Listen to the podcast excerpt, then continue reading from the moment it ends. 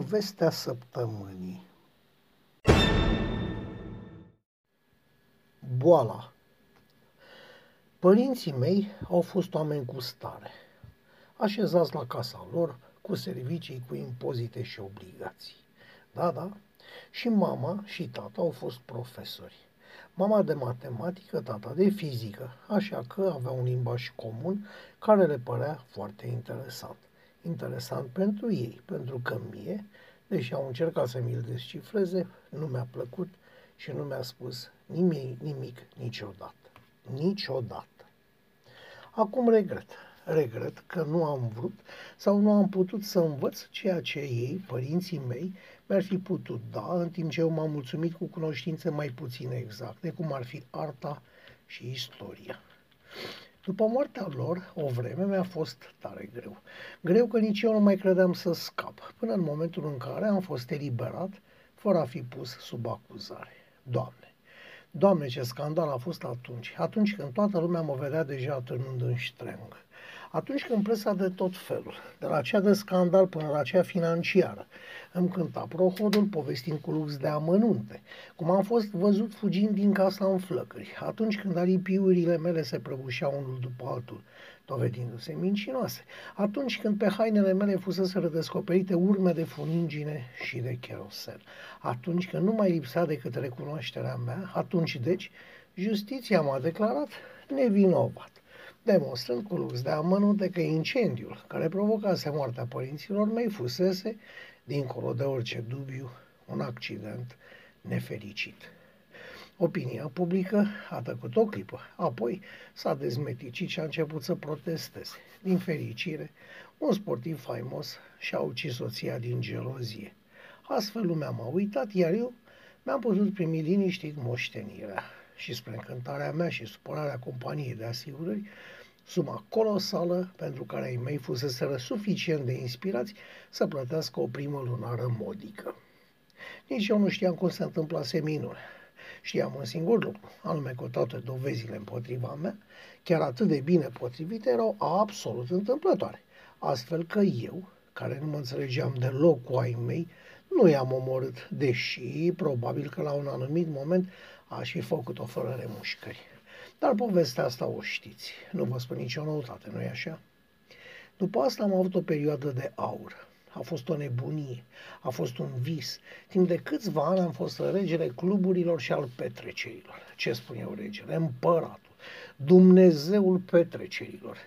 Nu exista lucru pe care să nu mi-l permit, dacă mi l-aș fi dorit. Nu exista senzație pe care să nu o încerc. Nu exista modă care să nu mă raliez am fost, sincer vă spun, un model pentru mulți. Nu neapărat unul pozitiv, dar un model sunt sigur că am fost. O greșeală am făcut și mi-am iertat-o abia după multă vreme. M-am lăsat atras în câteva investiții ce păreau aduce un câștig sigur și care nu mi-au adus decât un drum mai scurt spre faliment. Banii și bunurile dobândite de mei într-o viață de muncă asiduă, deși mi-ar fi permis o existență lipsită de griji și dacă aș fi trăit 200 de ani, nu au rezistat investițiilor mele păguboase, evaporându-se cât ai bate din palme. Mă rog, dacă ai bate din palme, e circa 2 ani. Semnalul prăbușirii l-am primit la finalul unei zile ciudate. O zi în care totul a fost pe dos. O zi în care serviciul metro a anunțat soare și orașul era învăluit în ceață. O zi în care taxiul care mă lua de obicei de acasă lipsea, înlocuit fiind de un altul asemănător, condus de un șofer care părea fi învățat de la celălalt toate preferințele. O zi și o seară în care prietenii mei discutau despre scandalul acordării premiului Bin Laden pentru pace unei activiste aripii violente a neocatoricilor. O seară în care toată lumea părea asculta o muzică nouă, pe care nu mai auzisem niciodată. O seară în care, atunci când, dorind să plătesc o petrecere într-unul dintre cluburile cele mai selecte din oraș, unde aveam statul de VIP, carturile de credit mi-au fost respinse unul câte unul. Acum, că unul câte unul sau toate la grămadă, este lipsit de importanță, dar mi-au fost respinse toate. Patronul, care mă adora, mi-a zâmbit și mi-a cerut un gaj până a doua zi, când promisesem să vin să achit. Atunci am avut al doilea șoc. Le-am cerut ajutorul prietenilor cu care petrecusem, dar am primit numai și numai răspunsuri negative.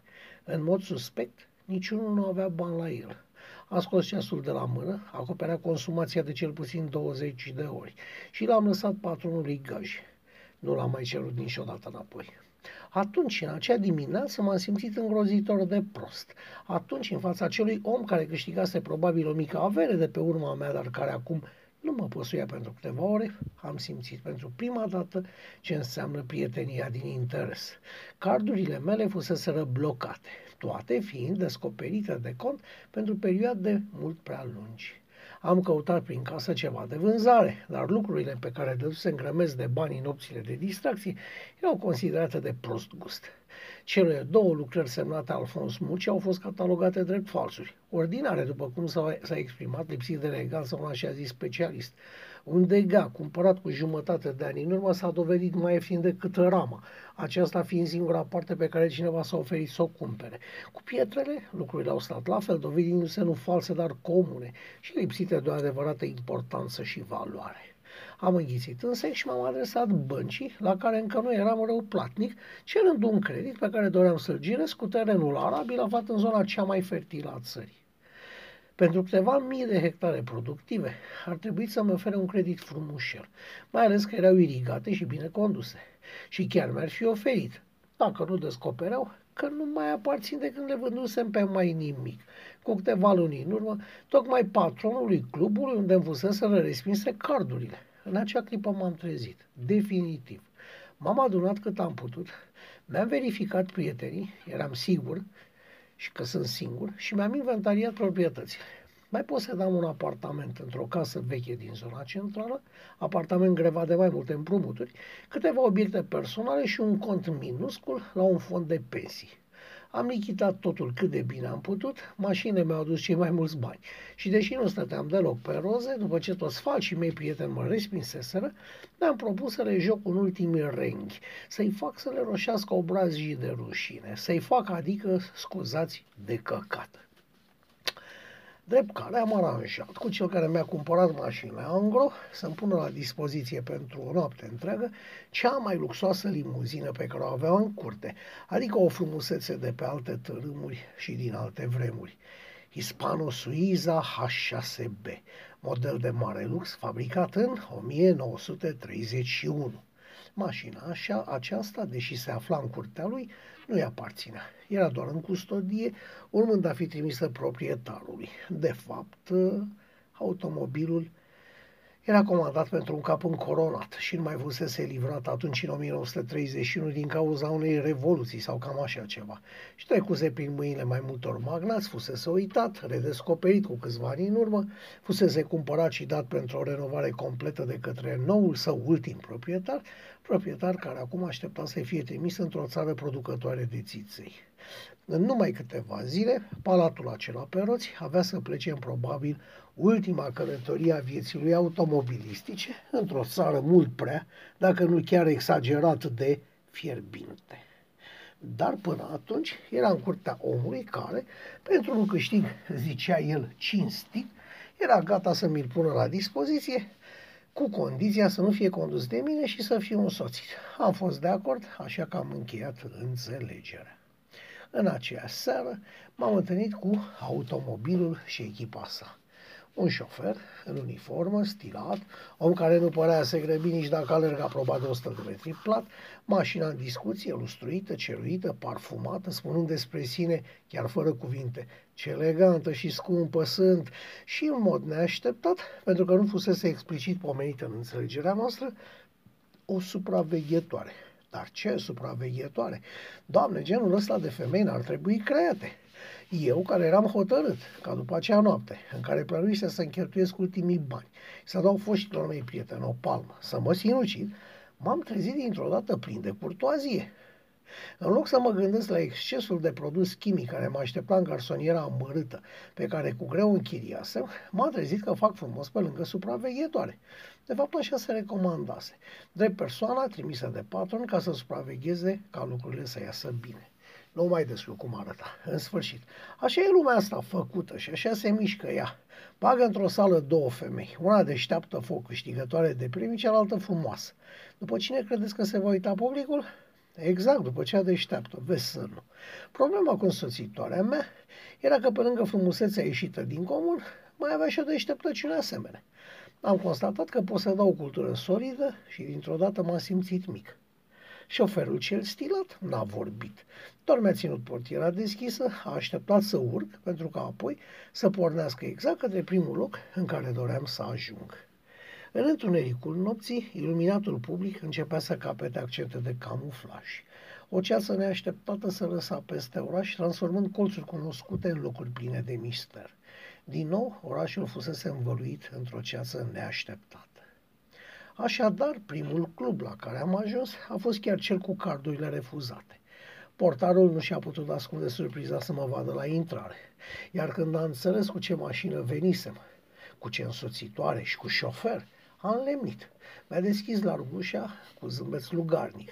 Acum nici nu am privit și nici nu i-am dat nimic. La bar am băut ceva, am privit dansatoarele și animatoarele, am plătit fiecare lucru consumat de îndată ce mi era servit, având grijă să achit cash. Nu am dat nimănui nimic în plus, nu am vorbit cu nimeni, n-am răspuns la saluturi. Am plecat. Al doilea club era unul cu pretenții foarte elitiste, unde se vorbea o limbă ciudată, se purtau haine aiuristice, se asculta o muzică de rahat. Am fost și aici senzația serii, pentru că, în mod evident, toți îmi puse să cruce. Am procedat la fel ca în primul club, ținând banii la vedere în momentul plăților. Ei nu știau că sunt ultimii. Toată noaptea m-am plimbat așa, cu o figură serioasă, pot spune chiar misterioasă, bând câte un pahar, nerăspunzând saluturilor, privind prin oameni fără jenă ca prin sticlă. Am bănuit că se anunțaseră între ei, telefonic, pentru că în fiecare loc nou în care ajungeam, tratamentul de care mă bucuram era mai bun. Era chiar cel de care mă bucurasem înainte de a se întâmpla în tot acest timp, acea hispano-suiza întorcea toate capetele, unde era parcată, oamenii se fotografiau cu ea și, dacă era posibil, surprindeau și șoferul. Eu coboram imperial din mașină, în timp ce mi se ținea portiera deschisă. Ea mă însoțea peste tot, mergându-mi la braț, o ființă de o frumusețe și o eleganță greu de descris și de întâlnit. Spre dimineață, după atâtea guri căscate, ne pregăteam de ultimele vizite ale celei nopți de clubbing și deși ajunsesem la unul dintre ultimele localuri, am rămas în mașină pentru a-i da prilejul să termine ceea ce avea de povestit. Brusc, explicațiile care altădată mă plictiseau deveniseră extrem de interesante decât pe scaunul stomatologului. Deși pare o glumă, este adevărat. Percepem trecerea timpului în mod diferit. Și vorbim aici despre diferențe notabile, nu despre impresii trecătoare legate de stomatolog și domnișoare nostime. Iar scurgerea timpului privită relativist este influențată teoretic de numai doi factori. Da, de viteză și de gravitație, atâta lucru mi aminte și eu. Exact. Teoretic, repet, teoretic, viteza și gravitația pot influența ritmul în care curge timpul interesant. Interesant este faptul că tot nu putem defini timpul ca pe mărime fizică. Cu toate încercările de până acum, tot nu reușim. Mi se părea normal ca în compania unei femei extrem de frumoase, eu să-i admir inteligența. În mod absolut de neînțeles, atunci asta nu a fost pentru mine un semnal de alarmă, deși ar fi trebuit. Așa că omul a aplicat necunoașterii tratamentul din totdeauna. Nu reușim o explicație teoretică, nu nimic, facem experimente chiar nereușite și până la urmă tot ne lămurim cum stă treaba. Adică să înțeleg că s-au făcut experimente cu timpul? Exact. Am început cu unele simple. Cum ar fi cum ar fi instalarea unei baterii de ceasuri extrem de sensibile la bordul unei nave cosmice, după acordarea și sincronizarea lor cât mai aproape de perfecțiune, cu o baterie identică păstrată la sol drept martor. Și ce crezi că s-a observat? Ce? Că ceasurile de pe nava cosmică au rămas în urmă. Adică pentru ele, la viteze de 30.000 de km pe oră și peste, timpul a curs mai încet cu câteva miliardini de secundă decât pentru martorii păstrați pe pământ. Serios? Atunci ar trebui luat în calcul că 30.000 de km pe oră înseamnă, ia să vedem, înseamnă o fracțiune din viteza calculată a luminii, înseamnă numai 3600 ori 10 din viteza luminii. Nu se poate. Adică la o viteză reprezentând doar o așchie din a 10 a mia parte din viteza luminii, s-a putut observa o abatere măsurabilă a curgerii timpului? Exact. Nu știm foarte sigur ce este timpul, dar începem să pricepem cum funcționează, așa că ne putem aștepta oricând la surprize dintre cele mai mari. Sunt uluit nu știam că s-au făcut asemenea progrese. În istoria omenirii există povești despre călători în spațiu. Există zei sau eroi care se plimbă pe unde poftesc, dar timpul a fost lăsat de obicei în pace. Ce realizare incredibilă ar fi înțelegerea timpului. Cred că și filozofic ar fi important. Eu uitasem de cluburi, uitasem de frumoasa mea însoțitoare, nu știu de ce, dar dintr-o dată subiectul devenise fascinant. Cum de v-ați hotărât să studiați, domnișoară, tocmai acest domeniu? Vă spun sincer, regret că nu ne-am întâlnit până acum, vă asigur că nu aș fi uitat. Ba, ne-am întâlnit, ne-am întâlnit, spuse ea. Ne-am întâlnit odată pe vremea când v-ați hotărât pentru științele umane în dauna celor inumane. Nu mi-amintesc nimic. Dacă aș putea călători înapoi în timp, am spus eu. Aveți grijă ce vă doriți, dar pentru că nu este sigur, vă amintesc, doar că am studiat fizica cu tatăl dumneavoastră, sub îndrumarea sa mi-am luat doctoratul în fizică și doi ani mai târziu, sub îndrumarea mamei dumneavoastră, pe cel în matematică. Așa că ne-am întâlnit de mai multe ori pe vremea aceea. Nu mi-amintesc nimic, i-am spus, și pot spune cu mâna pe inimă că regret. Totuși, însoțitoare, supraveghetoare, a zis ea. Bine, supraveghetoare, dar supraveghetoare de ce? N-ați observat nimic în seara aceasta. Nu, ce trebuia să observ? În primul club ați plătit cu bani și v-au acceptat plata pe loc, da? Da. În al doilea la fel. Dar în al treilea, îmi spuse ea, nu v-a surprins că s-au mirat că plătiți? Nu, n-am băgat de seamă. Cu patronul acelui club aveați o înțelegere, nu-i așa? Să-i achitați cheltuielile periodic, parcă săptămânal, nu zilnic. Ă, da, i-am spus, este adevărat, dar de unde știți? Știm și, pe moment, este suficient. Mai târziu vom da și explicații. Vă rog să fiți atent la următorul club cum se poartă personalul și clienții.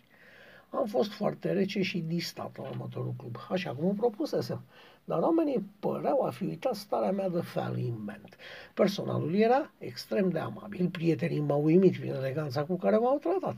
Părea nu se fi întâmplat nimic. Ultima mea iubită, cea care în cursul dimineții nu mai răspunsese la telefon, era toată numai atenții, iar penultima, ce fusese părăsită pentru ultima, stătea tot timpul lipită de mine.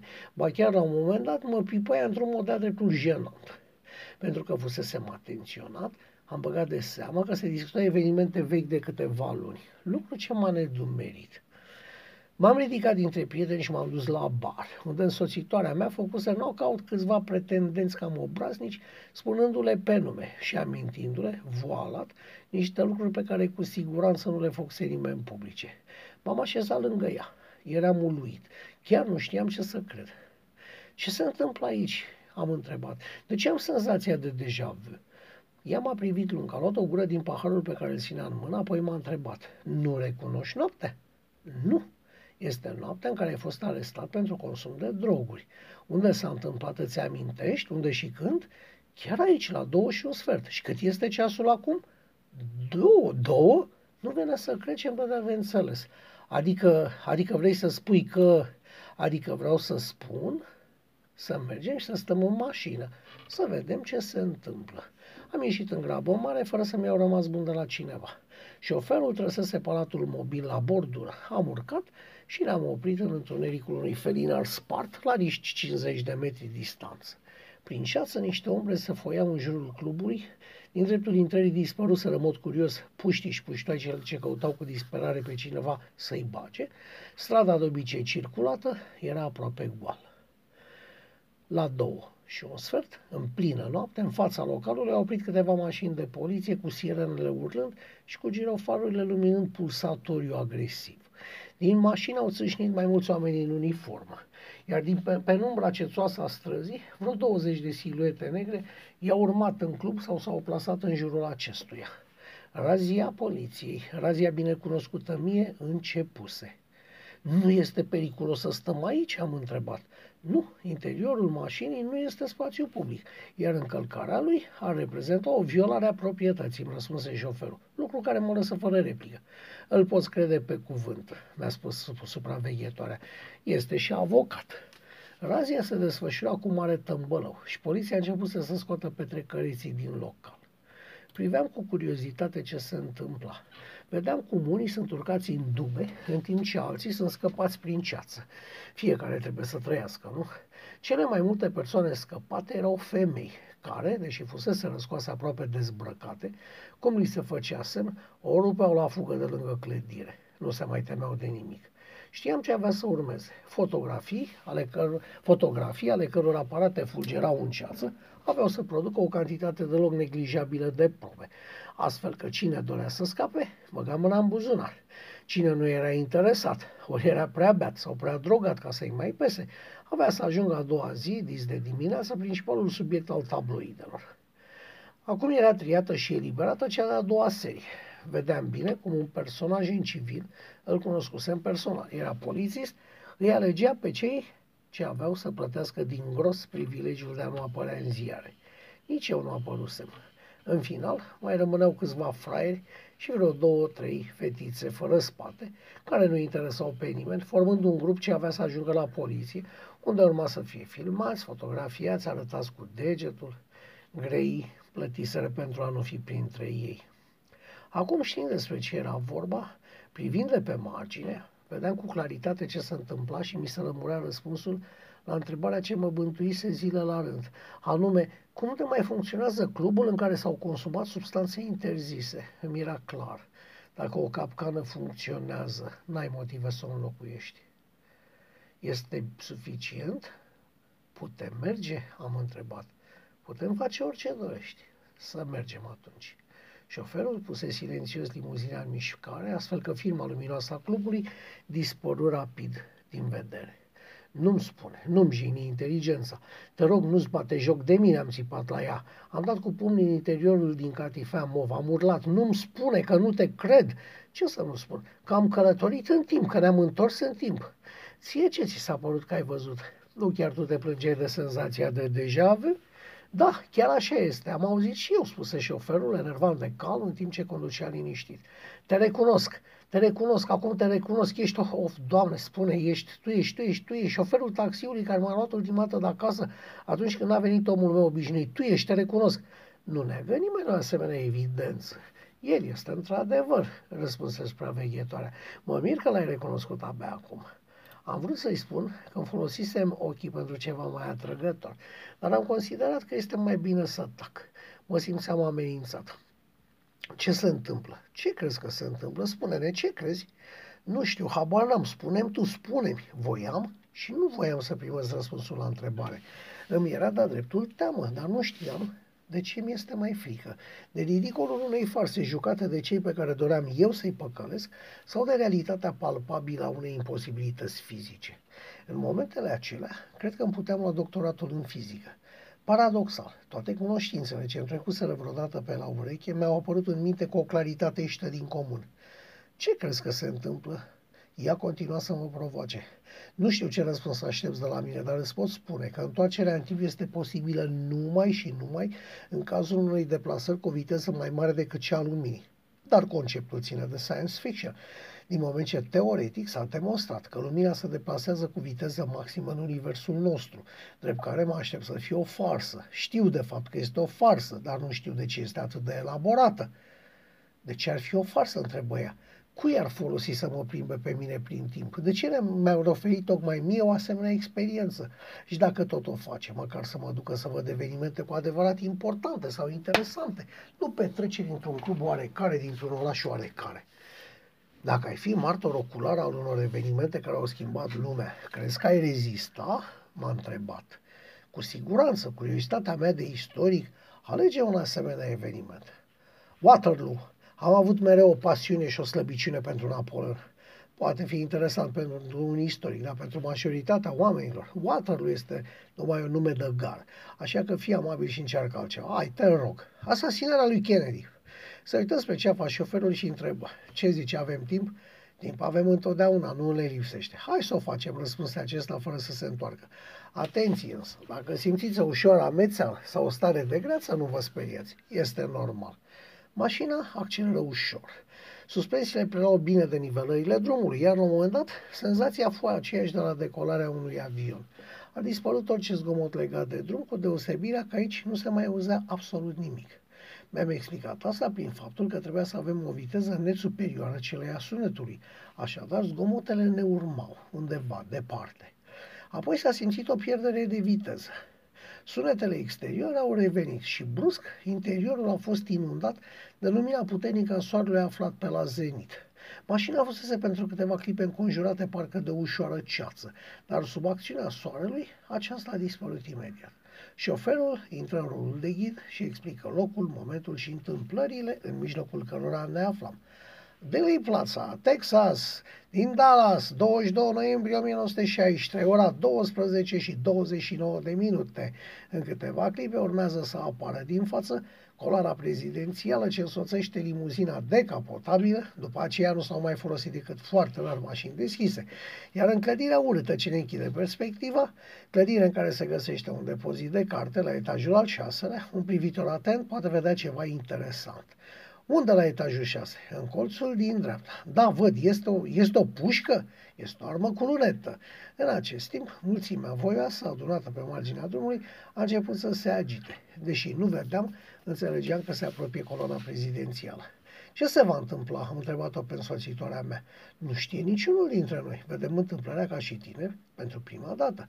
Deci să fim atenți. Mulțimea a început să se agite, bucuroasă, să strige numele președintelui, să fluture flori, să facă poze. Ce mai, oamenii erau în delir. Priviți gardul acela. Șoferul ne arătă un gard umbrit de câțiva copaci, așezat pe o ridicătură a terenului, chiar vis-a-vis de locul în care ne aflam noi. Deasupra gardului se vedea un bărbat părând a ține în mână o armă. S-a trezit istoricul din mine, uitând teama de ridicolul unei farse. Tu, i-am spus ei punându-i mâna pe braț și arătându-i direcția, tu urmărește fereastra depozitului de carte și spune ce vezi. Tu, m-am adresat șoferului, urmărește omul de la gar și spune ce vezi. Eu voi urmări mașina, știu filmul pe de rost și voi încerca să pun cap la cap întâmplările acum, acum când ne sunt proaspete în minte. Mașinile se apropiau. Am făcut mari, mari eforturi să nu privesc în altă direcție decât spre limuzina prezidențială, înconjurat fiind de uralele mulțimii entuziaste. Foc am auzit pe ea.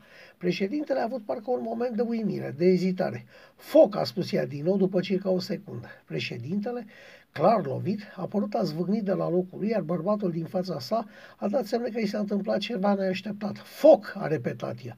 Capul președintelui s-a bălăbănit. Femeia de lângă el a început să țipe și a dat să se ridice în mers uh, în mașină. Înțelesese ce se întâmplă. Foc s-a auzit și șoferul aproape în același timp. În mod evident, lovit dintr-o altă direcție, craniul celui mai puternic om din lume a părut a exploda. Femeia în roz a încercat să fugă din mașină, agenții serviciului secret au priceput și ei că ceva nu este în regulă și au început să se agite, iar limuzina, în sfârșit, a accelerat și a dispărut din câmpul nostru vizual. Privind mai departe, mi-am dat seama că începe să se lase din nou ceața peste mașina în care ne aflam, în restul pieței fiind în continuare soare. Am început să vorbim toți trei de Valma, eu încercând să pun lucrurile cap la cap. În concluzie, după ce am văzut evenimentul cu ochii noștri, putem spune că lucrurile s-au desfășurat astfel. Din depozitul de carte s-au tras trei focuri de armă, Primul și-a ratat ținta, al doilea l-a lovit pe președinte și prin ricoșeu pe, noi știm acum, guvernatorul statului Texas, al treilea, al treilea l-a rănit grav pe Kennedy, poate chiar mortal, dar apare noutatea focului de armă tras din zona gardului, corect? Corect. Dar în continuare, nu știm dacă din depozit a tras într-adevăr Oswald și nu avem nici cea mai vagă idee cine a tras de la gard. Corect? Corect. Am continuat cu concluzii și cu ipoteze până în momentul în care ea, râzând, mi-a pus un deget pe gură.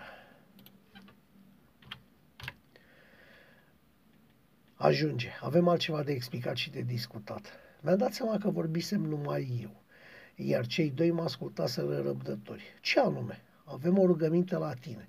Ai sau aveți? Am și avem, îmi spuse ea. Dacă era numai rugămintea ta, aș fi spus necondiționat da. Dar fiind vorba despre voi, aștept explicații. Cine sunteți? Ce vreți? Etc. etc.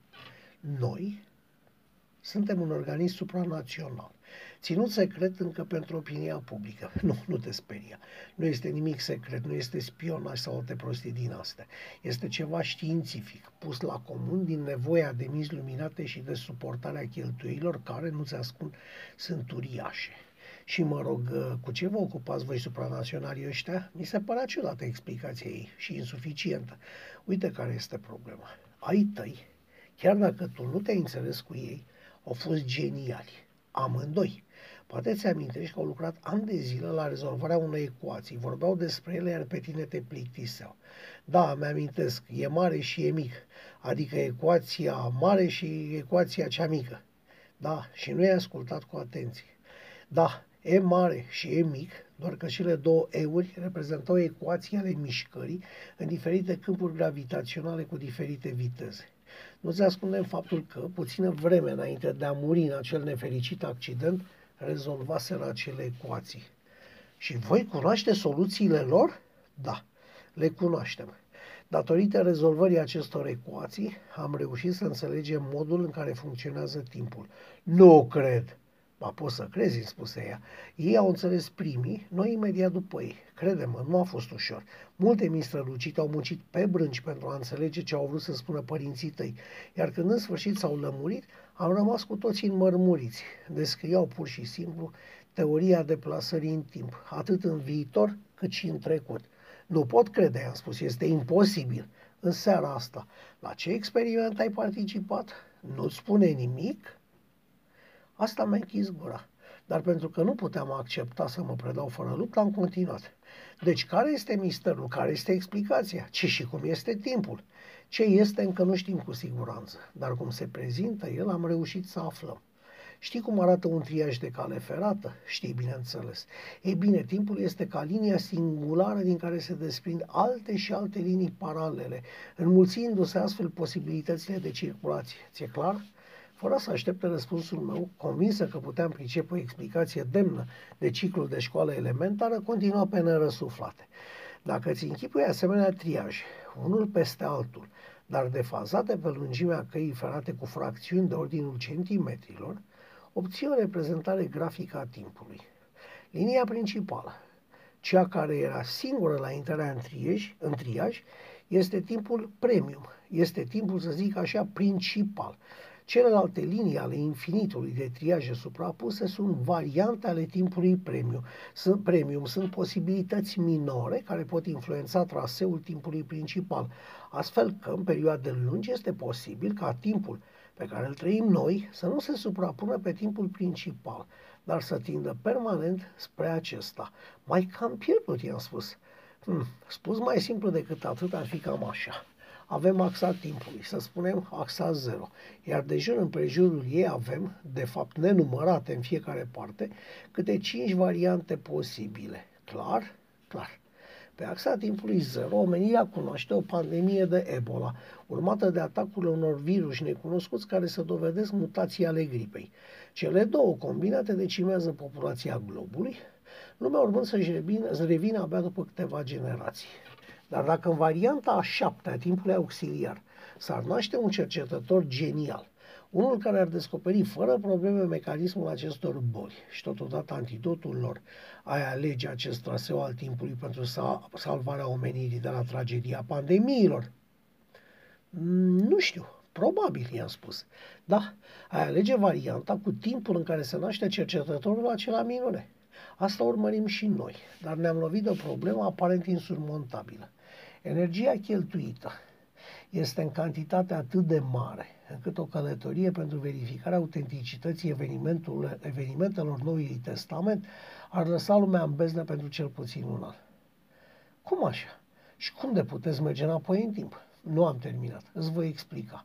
Au fost descoperite în cosmos galaxii care se îndepărtează de noi cu viteze aparent fenomenale. Spun aparente, pentru că o viteză care depășește de 10 ori viteza luminii ridică niște semne de întrebare. Bineînțeles, i-am spus, ba chiar aș pune să fie verificat metrul cu care s-a făcut măsurătoare, să nu fie mai scurt. Ai dreptate. În fapt avem numai două variante posibile. Fie calculele lui, calculele lui Einstein privind limitele vitezei sunt eronate, fie efectul Doppler-Fizeau este total greșit. Efectul Doppler-Fizeau, adică cel care consta, constă în explicația variației frecvențelor undei ah, unde e emisă de o sursă de oscilații dacă aceasta se află în mișcare față de receptor, Da, chiar acesta. Efectul Doppler poate fi constatat atât în cazul undelor electromagnetice, inclusiv lumina, cât și în cazul undelor elastice, inclusiv sunetul. Frecvența măsurată crește când sursa se apropie de receptor și scade când sursa se îndepărtează de receptor. Exemplu cu trenul mișcare, nu? Exact. Ei bine, care dintre cele două teorii este corectă și care falsă? Asta e o ghicitoare, am întrebat. Nu, pentru că pe oricare ai alege-o, ai greși. Ecuația despre care ai tăi vorbeau ca fiind E mic, împacă cele două teorii și explică în ce mod viteza luminii ca limită superioară a vitezei în universul știut poate fi depășită. Poate fi depășită fără a contrazice niciuna dintre teorii. Ai înțeles? Da, dar ce importanță are? Importanța constă în faptul că stăpânirea acestei teorii face posibilă deplasarea în timp cu un consum energetic infim. Foarte frumos atunci, folosiți-o.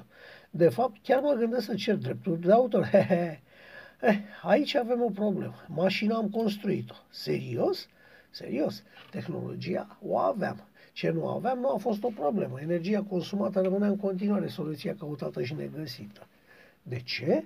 Pentru că, cu cât mergi mai departe în trecut sau în viitor, cu atât mai mare este viteza necesară. Și vorbim aici despre viteze superioare vitezei luminii. Problema noastră, după înțelegerea naturii tehnologiei, a fost că niciun organism nu suportă o accelerație bruscă și că punctul dorit în duetul timp-viteză trebuie atins printr-o accelerație lină și constantă. Îți amintești că atunci când ne-am pregătit să vedem asasinarea lui Kennedy, ți s-a atras atenția asupra posibilei amețeli? Da. E, tocmai despre accelerație era vorba, am spus ea. Noi nu suntem piloți militari să fim antrenați să lucrăm la accelerații de peste 10 G. Așa că cedăm destul de repede. Încep să înțeleg, i-am spus. Mă bucur. Îți dai seama că nu este ieftin să menții o asemenea viteză cu creștere lentă mai mult timp. Ei bine, E mic a rezolvat această problemă. Păi folosiți-o, v-am spus. Am folosit-o dacă am avea-o. Cum? Nu aveți? Am întrebat. Nu, nu avem. Documentele conținând rezolvarea se găseau sub cheie, în casa în care au ars părinții tăi. Iată dar ce vrem de la tine. Facem un efort energetic major și te trimitem înapoi în timp într-un moment în care ai tăi lipsesc de acasă. Scoți documentele și le fotografiezi, le pui la loc și te întorci. De ce să le fotografiezi și să nu le iau cu mine? Nu se poate face transfer de masă între momente diferite ale timpului. Dacă am încercat, ar fi posibil ca la sosierea la destinație documentele să se autodistrugă. De altfel și organismele vii, dacă stau prea mult într-un timp care nu este al lor, timp să se degradeze și într-un timp destul de scurt mor. Iar dacă în timpul în care ajung se află cumva originalul, degradarea este foarte rapidă, spuse ea. Înțeleg. Mă bucur, pentru că noi, nu ne-am lămurit încă. Nu știu care este motivul bolii timpului. Dar acum înțelegi de ce ne-am deplasat la Dallas pentru numai două minute, deși evenimentul era interesant. Da, interesant, încep să fac o părere proprie.